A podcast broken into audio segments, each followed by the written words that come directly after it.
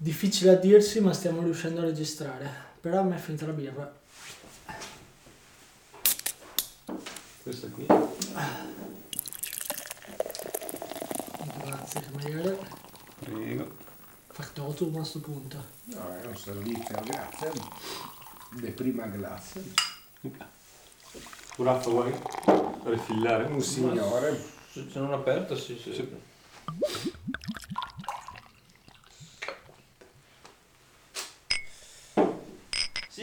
quindi ragazzi, che, che cosa pensate di fare quest'anno? Avete idea di fare gare?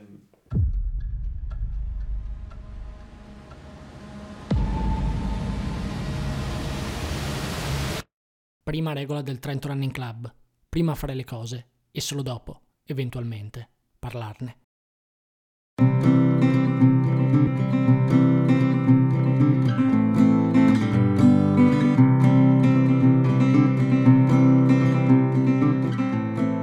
Ciao a tutti, ben ritrovati per la prima puntata dell'anno di Coltellate all'Alba, il podcast sull'ultra running di Run Trento.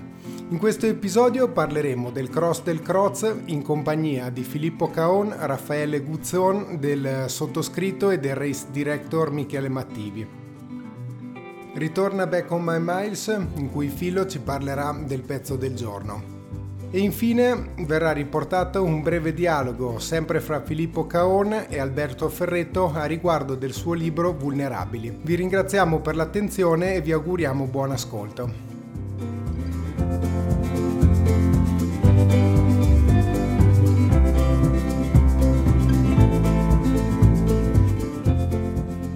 Vabbè, dicevamo, prima puntata dell'anno e mm, dopo il primo evento dell'anno. Diciamo che l'anno è iniziato in, eh, in fretta. Direi è iniziato il- è proprio iniziato il primo gennaio, nel senso che vabbè, abbiamo fatto Capodanno insieme, poi il primo giorno ci siamo trovati e abbiamo fatto un lungo. Con poi- lavori. Con, con lavoro lavoro. perché abbiamo accompagnato la Betta che doveva rovinarsi il primo giorno dell'anno con un lavoro da infame, da triatleta, mh, senza, non si capiva bene cosa fosse. Cos'era Miki? Eh, non so. Era tipo degli allunghi a 45 ritmo secondi. sì, di 45 A secondi. V2 Max. Esatto, per 4 Quattro. allunghi per due volte Poi 4. e poi 4 km a ritmo medio. Sì. Che noi abbiamo inserito nei nostri 30 e rotti chilometri. Esatto. Perché ci sembrava brutto abbandonare una persona con una sorte così Infelice. infelice il primo giorno dell'anno. Invece ci siamo abbandonati vicendevolmente al cross del... come abbiamo deciso di chiamarlo? Cross del Croz, O cross del DOS. Cross del DOS. Una delle due. In realtà non abbiamo scelto il nome fino al, ehm, al giorno stesso dell'evento Penso e poi non l'abbiamo fino a dopo, fino ad ora, esatto.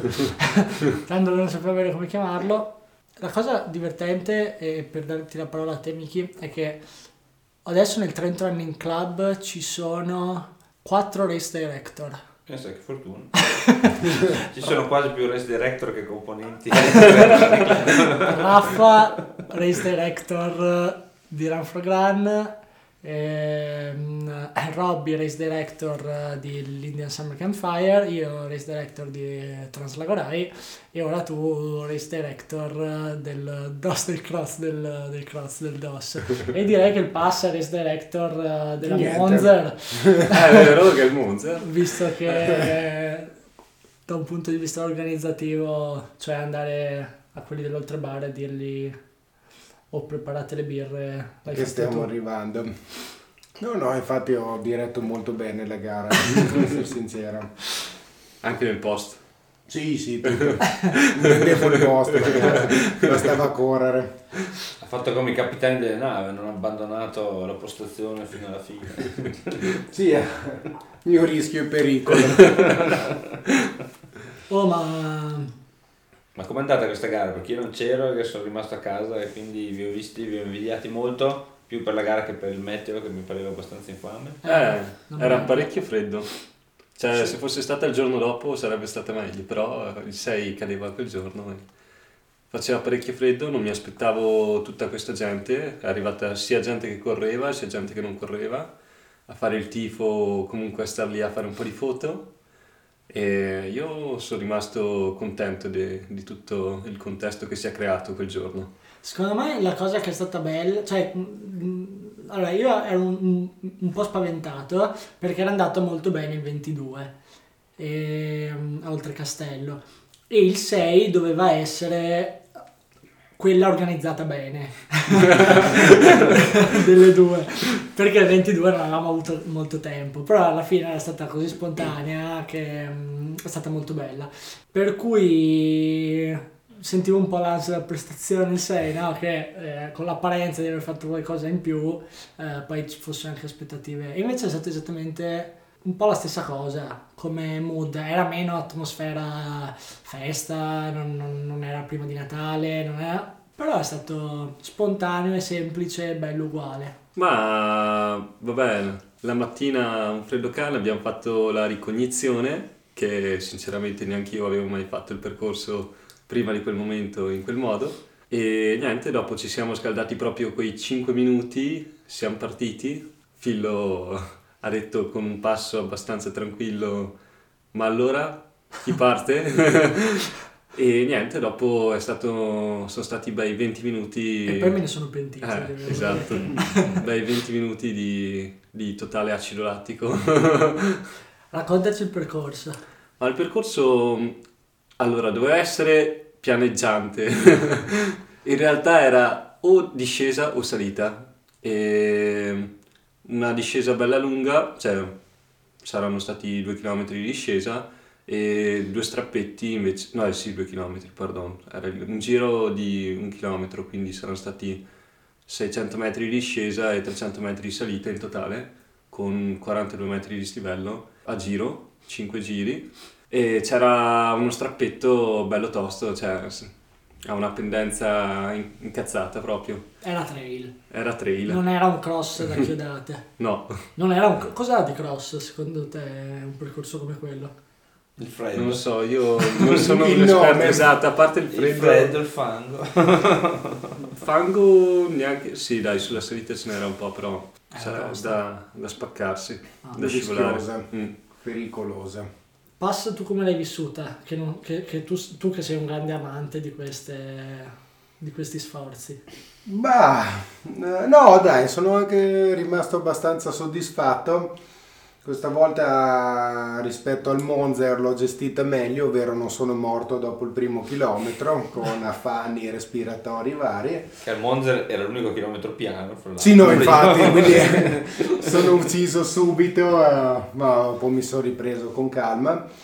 E saluto Giordano che ha preso una gran coltellata e pensava di riuscire a riprendermi, ma non è stato così. E saluto anche Dani Melchiorre che mi ha coltellato lui e non sono mai riuscito a raggiungerlo. La gara sì, oddio, poi eh, appunto da me su un cross eh, non ci si può aspettare commenti tecnici se non eh, bestemmie sulla salita. Il post è molto più divertente, insomma alla fine ci siamo trovati lì nel parcheggio del, del bosco della città, abbiamo bevuto delle birre perché birrette non si può dire e abbiamo mangiato qualcosina, ci siamo scambiati niente, come al solito quattro parole sulla corsa e ci siamo rivisti la sera per un concerto al terzo tempo di Villazzano. E così insomma è stata una giornata piacevole. Se non per il fatto che io poi mm, tra la fine del, del- dell'evento e l'inizio del concerto sono stato ospite qui dove stiamo registrando a casa del Miki a Povo e durante quel tempo mi inflitto degli esercizi a secco, squat, eh, insomma lui aveva bevuto 6 o 7 birre, io mi ero fermato a 3 e Sì, dopo sono 20 minuti di totale sforzo, sì, diciamo che hai contribuito a rendere più divertente la giornata. Thanks. eh, quando si inizia è difficile smettere. Quando è il prossimo evento? Eh, dobbiamo ancora decidere una data, diciamo i primi di aprile, possiamo buttarla lì. Decidiamo un 13? Decidiamo il 13, sembra la data più papabile per ora. Può darsi. Per ora pare che il 13 aprile, Aprile. si terrà la terza La terza edizione della Frog Run. della Run Frog Run di cui stiamo valutando di cambiare nome. Ah sì? No, non lo cambieremo per una questione filologica, io sono molto legato alla filologia, ma un secondo dopo aver eh, lanciato il nome Run Frog Run a suo tempo, morsi la lingua perché pensai per quale diavolo di ragione non l'ho chiamata Run Run Run. E, e quindi volevo proporre questa modifica perché lo scioglilingua era divertente, però resterà Run Frog Run Sì, per onore de- degli annali del Trent Running Club Esatto, esatto, siamo conservativi. e conservatori anche. Esatto. Per quanto riguarda le tradizioni dell'ultra running lo siamo.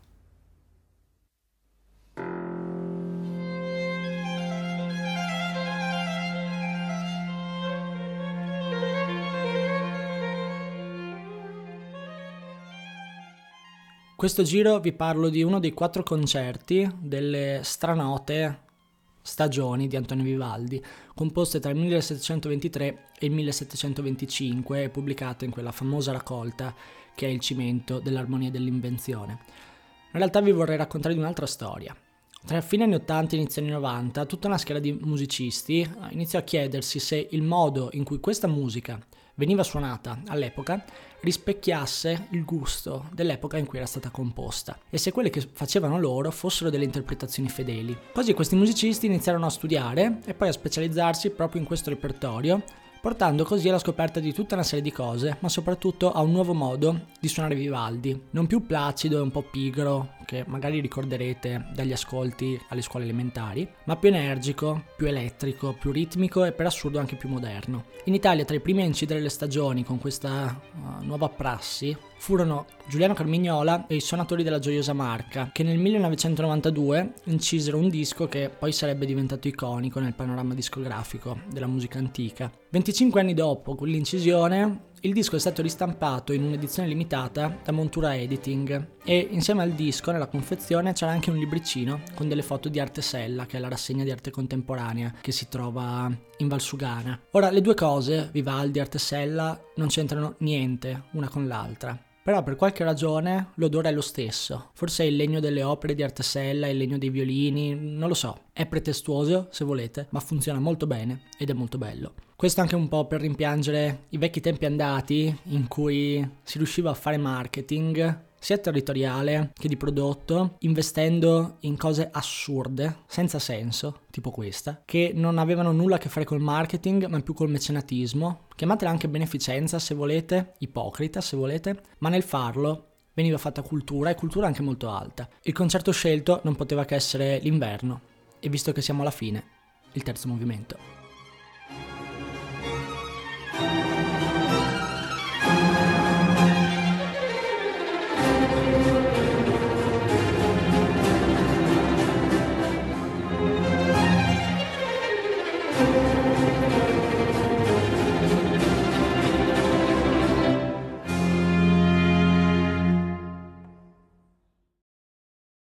È la seconda volta che ci troviamo a parlare di questo, in realtà io e te non è la seconda volta, però insomma è la seconda volta che in qualche modo presentiamo il libro, la prima è stata il 7 dicembre a Trento, al Magnitudo, e è stata una bella serata, a parte gli svenimenti improvvisi, e mm, è andata bene mi pare. Tu quante altre presentazioni hai fatto poi del libro? eh? Allora, io ne ho fatte tre finora, eh, due a Vicenza e una a Trento. E le prossime saranno appunto una a Milano, una nel mio paese natale, quindi Marano Vicentino, e una sarà nella zona, diciamo, eh, pedemontana, più vicina proprio alle montagne, zona Arsiero e Valdastico, e poi altre due, una a Chiampo con la Durona Team, che organizza anche tra l'altro una gara interessante, e, e un'altra di cui non ricordo, non ricordo il luogo. E partirei dall'inizio, uh, per una volta provo a farlo, ehm, anche se stiamo parlando da 4 minuti. E, um, di cosa stiamo parlando? Stiamo parlando di Vulnerabile, che è il tuo primo libro, in cui racconti 13 storie, compresa la tua, partendo dalla tua in realtà, di persone che nella vita hanno subito traumi, parliamo di incidenti stradali, malattie, e, e, che in qualche modo si sono riscattate attraverso la corsa o hanno trovato nella corsa um, uno strumento per uh, vivere in qualche modo una seconda vita, possiamo dire. E um, alcune di queste persone correvano già prima, altre hanno scoperto lo sport uh, dopo quello che hanno vissuto. E ecco sono tutte legate da, da questa cosa, um, che poi è quella che, di cui parliamo in questo podcast, e quindi era bello parlarne non solo per le persone che non sono riuscite o non riusciranno ad andare alle, alle presentazioni che hai fatto, ma, ma perché la, è, è, bello vedere come una cosa che ci appassiona così tanto possa diventare uno strumento così potente per, um, per tirarsi fuori da da situazioni molto più difficili, cioè magari la viviamo come un gioco spesso, ma può essere molto di più. E il libro appunto si articola con uh, delle parti in cui tu racconti la tua storia, sono anche in modo divise all'interno del libro e um, alternate da queste 12 interviste, quindi di queste 12 persone che tu sei andato uh, a trovare in giro per l'Italia, conoscendole progressivamente in un processo che è durato anni e, e che hai riunito poi in, uh, in, questo libro. Tutto nasce però da un, da un evento scatenante e partirei per forza di cose da lì. Mi riferisco a un incidente che hai avuto um, nel 2018. Tu praticamente stavi uscendo da un locale e inaspettatamente, senza nessuna ragione, né in quel momento né poi dopo, sapendo come è andata a finire, ti, sei, ti è arrivato un pugno in faccia e um, sei caduto per terra, hai sfiorato un, uh, un marciapiede hai avuto tutta una serie di problemi derivati da questa cosa e la riabilitazione naturalmente è stata lunga, poi ce ne parlerai con, con più precisione. E hai iniziato a pensare da un post su Facebook eh, e dalle reazioni avute grazie a quel post uh, in cui raccontavi quello che ti era successo, hai iniziato a pensare a cosa potessi fare di, di utile per, um, per, per, utilizzare quella cosa negativa in, in, in, senso positivo, diciamo. E così è iniziato questo percorso che in qualche modo insomma, è finito questo dicembre con l'uscita del libro. E allora sì, primo novembre 2018 esco da questo locale a Marano Vicentino, paese che mi ha insomma, in cui vivo e sostanzialmente eh, prendo un pugno sulla tempia sinistra, casco a terra, da lì prendo un sacco di legnate, chiamiamole così, e tra cui una che mi arriva dritta praticamente in bocca. E mh, mm, perdo subito due denti, eh, due li perdo successivamente e altri due li perdo, cioè me li tolgono perché rotti internamente però finisco in ospedale soprattutto per l'edema cerebrale che ho appunto a causa del pugno. Da lì ci rimango una settimana dove sostanzialmente passo una settimana per chi insomma conosce un po' il percorso anzi l'imprevedibilità dell'edema sostanzialmente può eh, volgere anche a situazioni molto molto complicate molto molto insomma può arrivare anche alla morte quindi eh, sì una settimana molto complessa dal punto di vista proprio mentale. E diciamo che le botte sì c'erano però passano come dire in secondo piano la priorità è legata a un'altra cosa. E poi da quando insomma il medico mi disse guarda Alberto che l'edema è rientrato bene quindi possiamo dimetterti e sostanzialmente io mentalmente ero praticamente già guarito anche se avevo la bocca distrutta la, sono uscito comunque con le stampelle avevo Ecco, apro, chiudo una parentesi, una cosa che mi è stata dal punto di vista mentale anche difficile da ehm, come dire, superare è stato, il, è stato lo, il dover spiegare alle persone.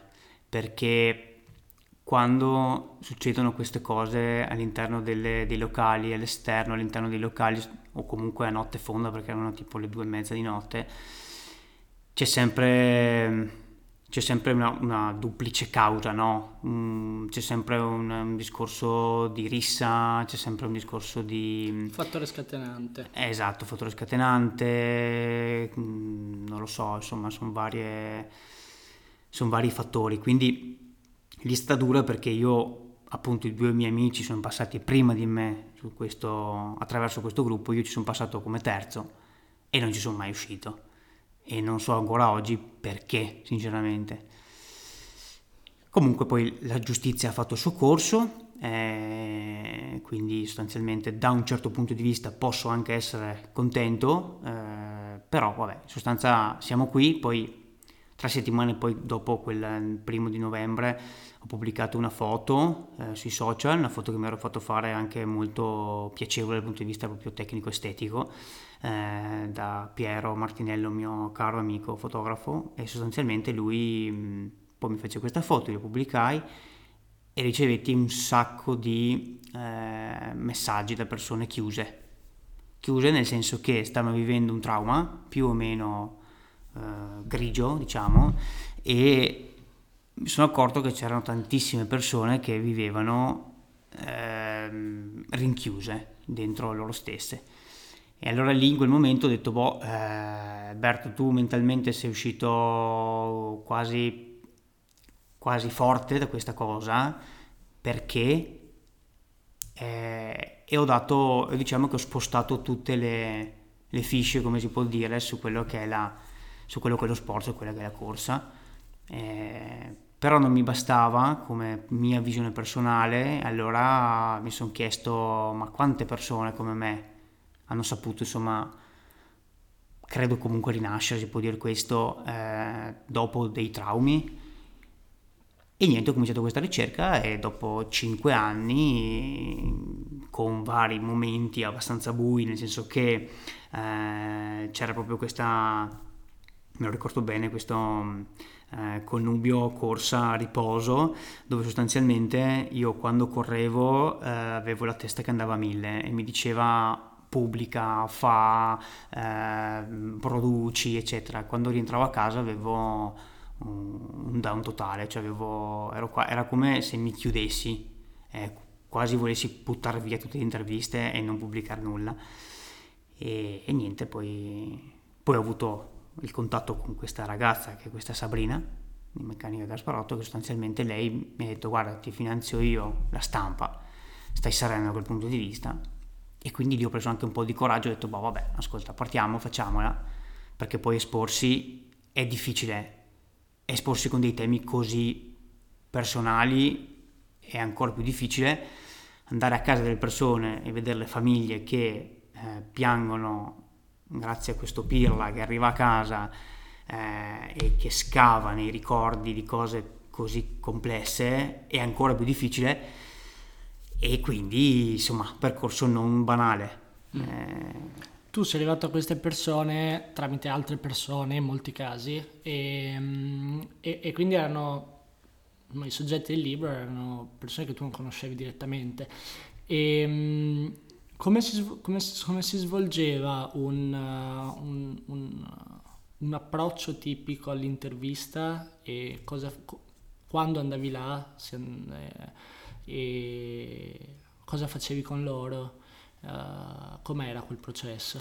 Allora, la ricerca è stata um, differente, nel senso, innanzitutto scrivo che è un progetto mai concluso perché sfortunatamente di traumi ce ne sono un sacco, eh, quindi di persone che hanno subito traumi sono rinate grazie alla corsa, eh, sfortunatamente insomma ce ne sono tantissime, quindi sarebbe, sarebbe stato difficile insomma portare a termine questo progetto per come avrei voluto, quindi proprio inglobare un sacco di persone e quindi avere una statistica ancora più forte da questo punto di vista. Ehm, io ho fatto un ragionamento un po' elementare, mi sono detto mi piacerebbe coinvolgere tutta l'Italia e visto grazie insomma, al lavoro che faccio e all'ambiente in cui vivo, eh, lato sportivo, eh, sono riuscito, comunque riesco ad arrivare un po' a contattare gente da, da ovunque.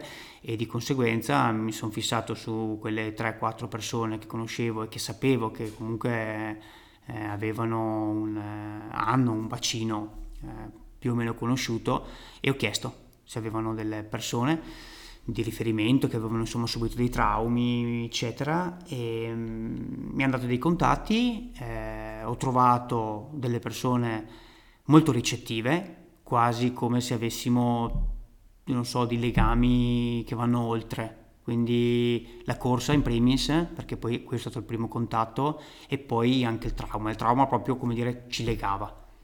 Ci legava per cui c'è stata una disponibilità incredibile, c'è stata un'accoglienza, eh, c'è stato anche un, come dire, essere proprio accoglienti dal punto di vista eh, cibo piuttosto che eh, posto letto, eh, insomma logistica, insomma c'è stato veramente un bel, un bel riscontro. Con alcuni vorrei anche scusarmi perché poi li ho tenuti sulle spine, tra virgolette, per anni, perché è iniziato, il primo l'ho iniziato il 29 con Lorenzi, Francesco, il 29 di gennaio 2019 e l'ultimo l'ho chiuso sei mesi fa, sette mesi fa, quindi 2000, metà 2023 e quindi eh, dopo c'è stato il retro della medaglia, le persone mi scrivono ma quindi questo progetto esce, almeno mandami le foto così qualcosa è pubblico, almeno mandami il test, cioè però io ecco ero fiducioso e poi, poi come dicevo prima è stato quel momento in cui volevo cancellare tutto, però poi alla fine dai siamo qua. E, e niente, facevo, li incontravo eh, e non ho registrato nulla, scrivevo tutto su, su carta e facevo delle foto, facevo delle foto mm, un po' a sentimento, nel senso non avevo luci, non avevo nulla di artificiale, era tutto molto naturale e anzi chiedevo loro cosa si sentivano di fare perché poi eh, diventava comunque pesante in generale il dialogo, non era un dialogo leggero, o meglio, c'era tutta una fase di leggerezza legata proprio al mondo dello sport, legata al dialogo del più del meno e poi quando si entrava nel tema, lì è stato, cioè ogni volta era tosta perché comunque insomma le, le, le storie hanno, hanno un peso. Infatti anche oggi chi lo sta leggendo mi dice che non riesce a leggerle tutte insieme. Si mm. prende eh, dei momenti per leggere le singole storie. Sì, lo stesso lavorandoci insomma è un libro che richiede un apporto emotivo, cioè richiede tanto a chi lo legge o a chi ci sta, nel mio caso finché insomma ci lavoravo sopra.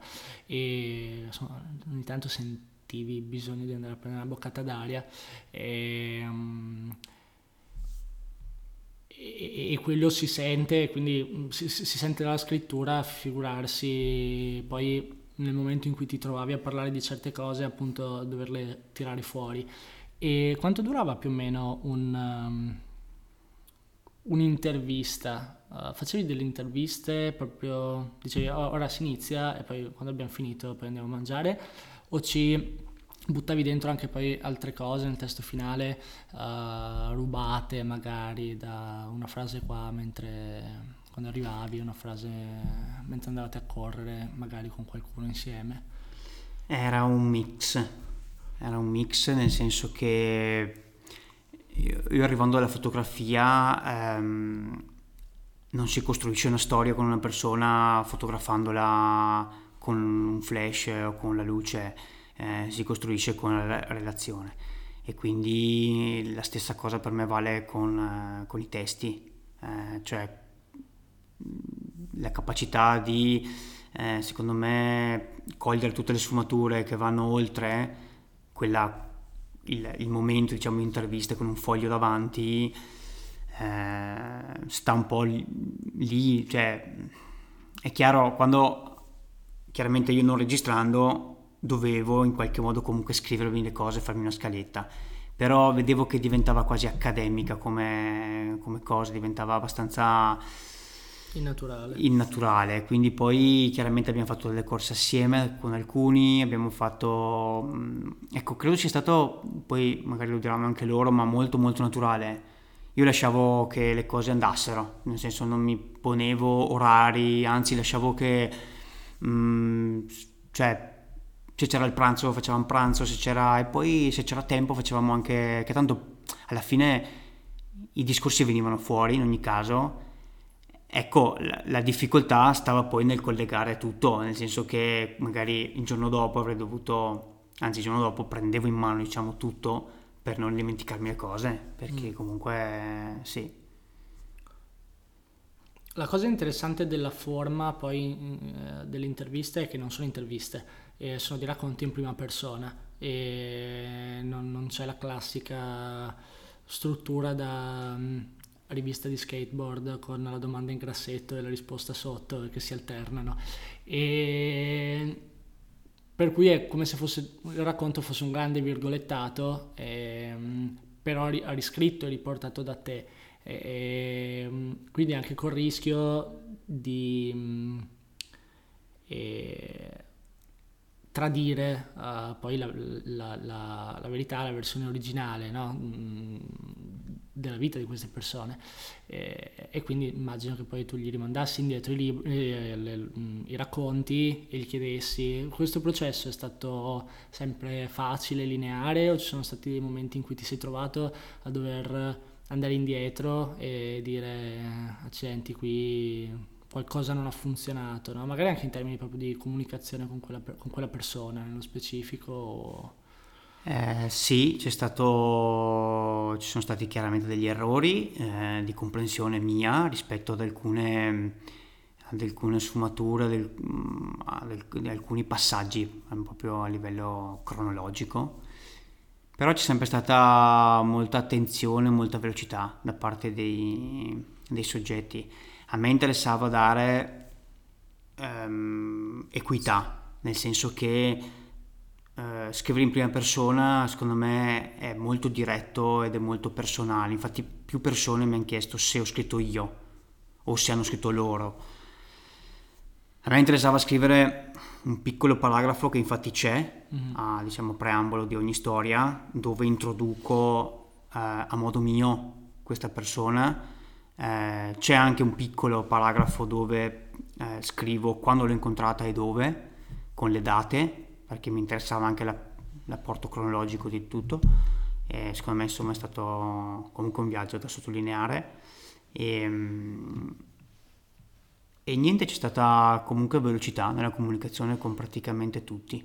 Eh, chiaro poi ci sono persone come come non so come Lanfri che sta facendo il Seven Summit e quindi lui mi diceva Alberto me la mandi entro oggi o io poi per un mese sono è irreparabile, quindi lì, lì, devi correre oltre il tuo lavoro, oltre le tue cose, oltre, perché c'erano delle, diventavano un po' delle scadenze, che però nel complesso del libro non ci sono mai state e questo è stato il bello di questo progetto, che non c'entra nulla con l'apporto commerciale insomma, di, mm. di un progetto. E una domanda che ti avevo fatto, poi ritorniamo su questo, ma una domanda che ti avevo fatto anche alla presentazione a Trento. Um, che, che, parallelismo c'è tra le reazioni avute al post del novembre del 2018 e l'uscita del libro? Cioè che in qualche modo sono dei paralleli, uh, cioè c'è un messaggio che tu volevi uh, mandare, un messaggio che è stato recepito e nei confronti del quale insomma ci sono state reazioni diciamo duplici uh, per ridurre perché poi non insomma sono tante reazioni quante le persone che hanno reagito ovviamente. Allora, beh, la foto ha sicuramente avuto un riscontro più alto dal punto di vista numerico, nel senso che comunque toccava un tema di cronaca, un tema legato alle baby gang, un... alcuni giornalisti dei più noti quotidiani nazionali eh, mi dissero che non avevo mai visto una foto comunque un ritratto di una persona che dopo tre settimane che le aveva prese in una certa maniera si era fatto insomma immortalare, aveva pubblicato eccetera, quindi quella foto era diventata anche curiosa da un certo punto di vista e, e aveva un appeal diverso proprio per avere dei numeri eh, diversi. Eh, dal punto di vista mh, del libro invece comunque c'è stato un gran riscontro, eh, i parallelismi, ecco il 99,9% dei messaggi sono stati eh, positivi e poi c'è stato quello 01 che c'è stato nel 2018, c'è stato anche nel 2023 di persone che, come dire, io dico strumentalizzano perché poi alla fine è così, nel senso che eh, all'epoca io avevo esplicitamente detto di non fare nessun tipo di riferimento a quello che era come dire, la nazionalità piuttosto che il colore della pelle, eccetera, di, delle persone coinvolte, perché non mi sembrava il tema giusto, per me il tema era la denuncia mediatica di quello che stava succedendo, a prescindere appunto dal colore della pelle, dalla nazionalità, eccetera. E ehm, perché tra l'altro, apro chiudo parentesi, all'interno di quel gruppo c'erano anche delle persone italiane, bianche, se vogliamo proprio dare connotazione ehm, specifica e in quest'altra invece occasione eh, persone che invece, una soprattutto persona che si è fermata sulla vulnerabilità intesa come eh, debolezza. Eh, sono fortunatamente in italiano abbiamo molte, molti aggettivi, molti vocaboli insomma un, un dizionario molto forbito e quindi eh, scambiare la vulnerabilità con la debolezza credo sia uno strumentalizzare perché io non parlo di debolezza, anzi all'interno di questo libro ci sono persone che sono tutto tranne che deboli, sono persone che hanno capito che la vulnerabilità è una cosa, è un aspetto importante da conoscere, da apprendere e da anche, è brutto dire la parola, è brutto usare la parola sfruttare, però è anche da sfruttare per eh, rinascere sotto tanti punti di vista, ecco. Quindi non si parla di debolezza eh, e niente, c'è questo... Eh, questo parallelismo tra il 2018 e il 2023 dove comunque c'è sempre lo 0,1% di persone che cerca sempre di deviare o di interpretare a modo suo le cose. La, quello che mi lascia sempre perplesso è che queste persone sono eh, sempre grandi, com, si chiamano leoni da tastiera, no? nel senso che io ho fatto parecchie serate e ho sempre messo di fronte il dialogo, eh, quindi anche proprio il dialogo costruttivo, però non ho mai visto queste persone per un dialogo alle serate piuttosto che quindi per un per quello che è un dialogo costruttivo insomma che non va fatto sui social che non va fatto appunto su facebook ma che andrebbe fatto davanti a una platea che insomma ha un senso critico dal vivo è un'argomentazione, insomma, come io credo di avere, mm, convinta, ecco. Però fa parte, del, fa parte dell'esporsi, mi hanno detto, e quindi mm. esponiamoci. e ti farei un'ultima domanda sul libro. Um, nel senso che fare queste robe costa. E, um, quando vuoi farle in un certo modo costa di più perché hai un po' le mani legate, cioè mm, l'etica e i principi con cui poi le vuoi realizzare spesso sono appunto un costo aggiuntivo.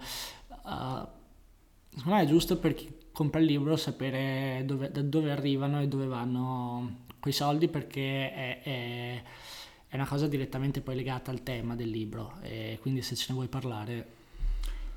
Allora, il, um, il libro... E soprattutto, eh... scusa, e soprattutto da dove nasce quella necessità, cioè quando hai iniziato a pensare... Um, a, a, a, intanto anche alla forma del libro, cioè che dovesse essere un libro e non dovesse essere altro. E, e poi appunto dal momento in cui avevi deciso ok devo fare un libro, uh, voglio che venga utilizzato in quel modo e ricavato, insomma. Sì. allora, parte da distante questa visione della, della donazione dei proventi, nel senso che me lo ero promesso, se mai vulnerabile, che era nato con un altro nome e che era un progetto, non era un libro avesse comunque in qualche modo preso una forma fisica, eh, ne avrei devoluto insomma i proventi. Eh, me lo ero promesso perché quando subisci certe cose e poi eh, rinasci anche con un certo grado di fortuna, perché poi l'edema, insomma, io oltre alla fortuna non riesco a dare altre, altre connotazioni a, al riassorbimento, insomma, così legge, leggero, così tra virgolette anche veloce, senza nessun tipo di, di problematica. Ti senti, come dire, in, in deficit, no? ti senti di, di, di, niente di dovere qualcosa a qualcuno. Eh, non sai bene a chi, perché chiaramente eh, oggi ci sono tantissime categorie a cui si potrebbero devolvere i soldi. Io avevo incontrato eh, 13 persone che avevano, che hanno subito più traumi, quindi indicativamente un 16-17 traumi, potenzialmente eh, quel numero di associazioni e non volevo fare, non volevo creare nessun tipo di, sempre legato al, all'equità di tutti, non volevo creare... Mm, classifiche. Esatto, classifiche e quindi sostanzialmente niente, ho scelto la Croce Rossa perché è un ente che sta a cappello, diciamo, di, di tantissime eh, situazioni in cui vulnerabili, uomini, donne, anziani, bambini eh, fanno parte e quindi e quindi niente, i proventi sostanzialmente andranno alla Croce Rossa, Comitato di Vicenza, visto che gioco in casa. E dal punto di vista invece della produzione, credo che eh, sia diventato un libro perché eh, un po' da eterno romantico, il mio primo lavoro è stato un'editoria. È stato un lavoro pesantissimo perché è stato un lavoro che mi ha fatto capire tante cose, però mi ha lasciato eh, ai tempi parlo delle scuole superiori, quindi nelle, nelle estati delle scuole superiori, dove sostanzialmente avevo fatto quei tre mesi in editoria e lì mi ero un po' innamorato di quelli che sono i libri. Poi è arrivato prepotentemente internet eh, con i social, eccetera, eh, i marketplace più rinomati che hanno, come dire, portato l'attenzione fuori da quello che secondo me il libro da quello che l'editoria ha avuto negli anni precedenti. E, e boh, mi sono detto un, come dire un libro è per sempre. E quindi volevo la lentezza di un libro volevo l'importanza di un libro. E, e poi niente mi sono messo a comporre questa cosa cercando appunto eh, chi eh, mi avrebbe insomma editato la parte testi quindi grazie a Filippo. E poi lo studio grafico che sostanzialmente ha, abbiamo insomma assieme composto la parte della grafica e poi uno stampatore con cui abbiamo stampato il libro che però eh, è una stampa tra l'altro la prima stampa mh, un po' come dire nobile, nel senso che ho scelto tutto, dalla carta alla goffratura sulla, sulla copertina, la serigrafia e insomma alla fine è venuto fuori un libro che sembra piacere. Grazie anche insomma, eh, lo ridico, a Sabrina che, ha, che poi ha investito su questa prima stampa. E partendo dal presupposto che questa secondo me uscirà la seconda di gennaio, te lo dico ora, in diretta, no, non in diretta, ma... E quando sono le prossime date? Te le ricordi così a bruciapelo? Il 25 di gennaio da Runaway a Milano e il 7 di febbraio, decisa ieri sera, con il comune di Marano Vicentino e le altre due sono in fase di definizione, una appunto è a Chiampo e l'altra è a um, Arsiero, se non ricordo male, sì, quella zona lì, mm-hmm. Vicentino. E, um, e poi adesso sto cercando di capire questa ristampa, così poi riaprirò, presumo, le vendite online e sul mio sito.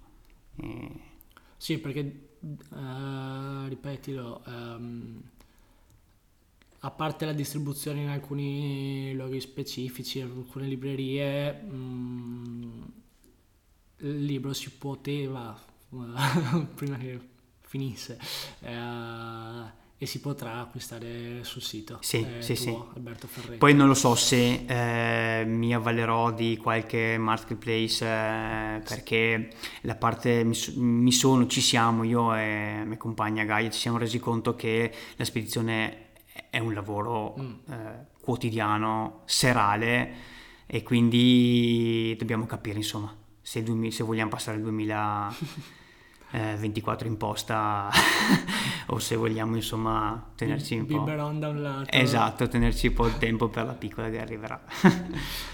Grazie. Grazie a te. Se siete ancora all'ascolto, vi ricordiamo gli appuntamenti settimanali di Run Trento il martedì alle 12.20 al Bar Funivia con gli allenamenti con Trail Running University di Roberto De Gasperi e Michele Mattivi e la Social Run del mercoledì sera con partenza all'Uva Menta alle 20. Si ricorda che il 13 aprile avverrà la Run Frog Run, seconda gara organizzata da Run Trento e che a breve verranno pubblicate le date per il trail work necessario per partecipare a Translagorai Classic. Buona Pasqua a tutti e ci vediamo sui sentieri!